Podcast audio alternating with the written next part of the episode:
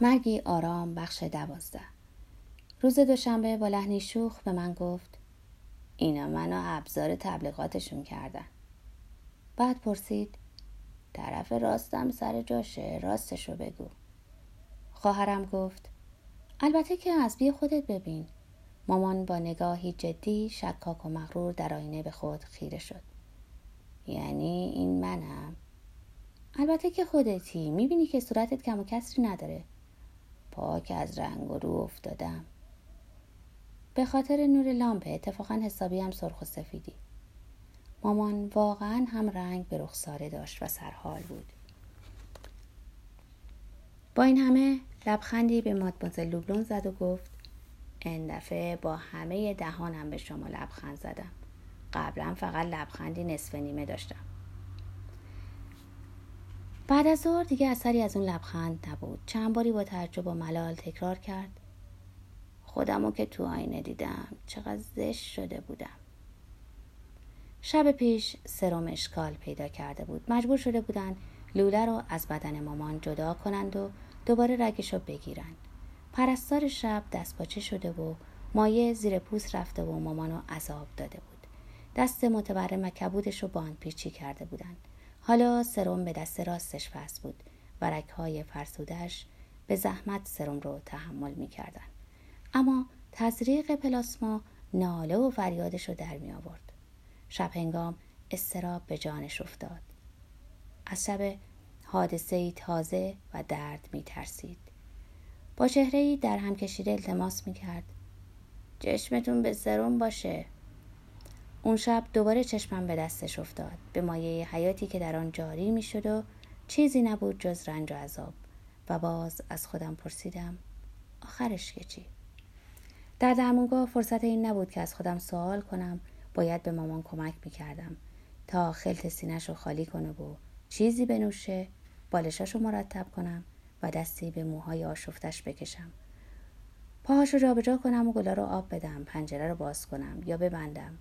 روزنامه براش بخونم به سوالاتش جواب بدم و رو کوک کنم که با قیتونی سیاه از سینش آویزان بود. خوشحال بود از اینکه دیگران کارش رو انجام میدن و همه حواسشون به اونه. اما به خونه که برگشتم تمام حزن و حراس این چند روز اخیر چون باری بر شونه ها افتاد.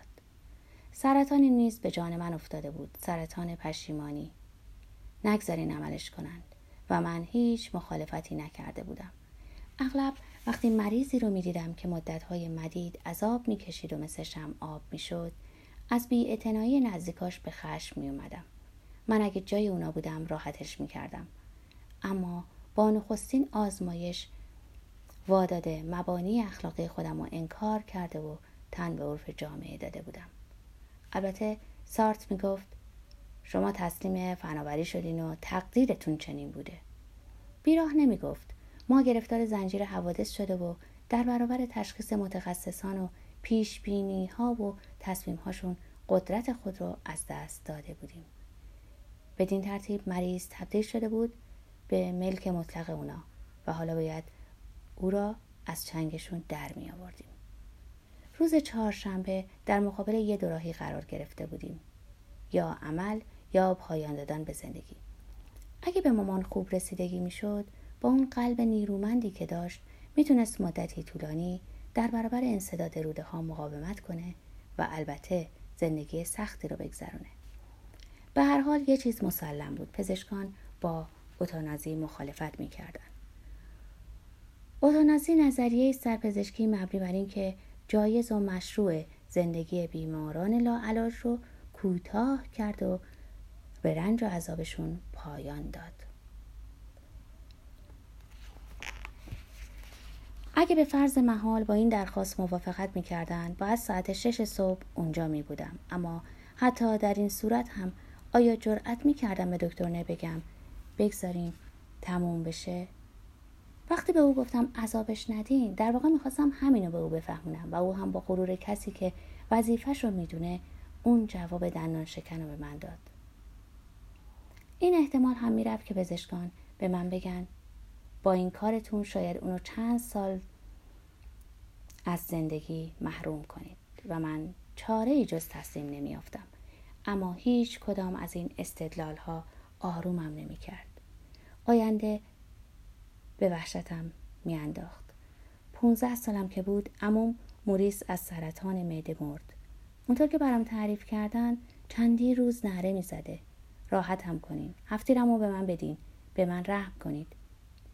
آیا دکتر په که می‌گفت مادرتون عذاب نخواهد کشید به قولش وفا می‌کرد نبرد میان مرگ و عذاب آغاز شده بود دائم از خودم میپرسیدم وقتی یکی از عزیزای آدم با استیصال فریاد می‌کشه خلاصم کنین چطور میشه راضی شد که اون به حیاتش ادامه بده حتی اگه مرگ پیروز میدان می‌شد خود ای نفرت انگیز بود مامان ما رو کنار خودش تصور می‌کرد در حالی که ما از همین حالا در آن سوی زندگیش قرار داشتیم.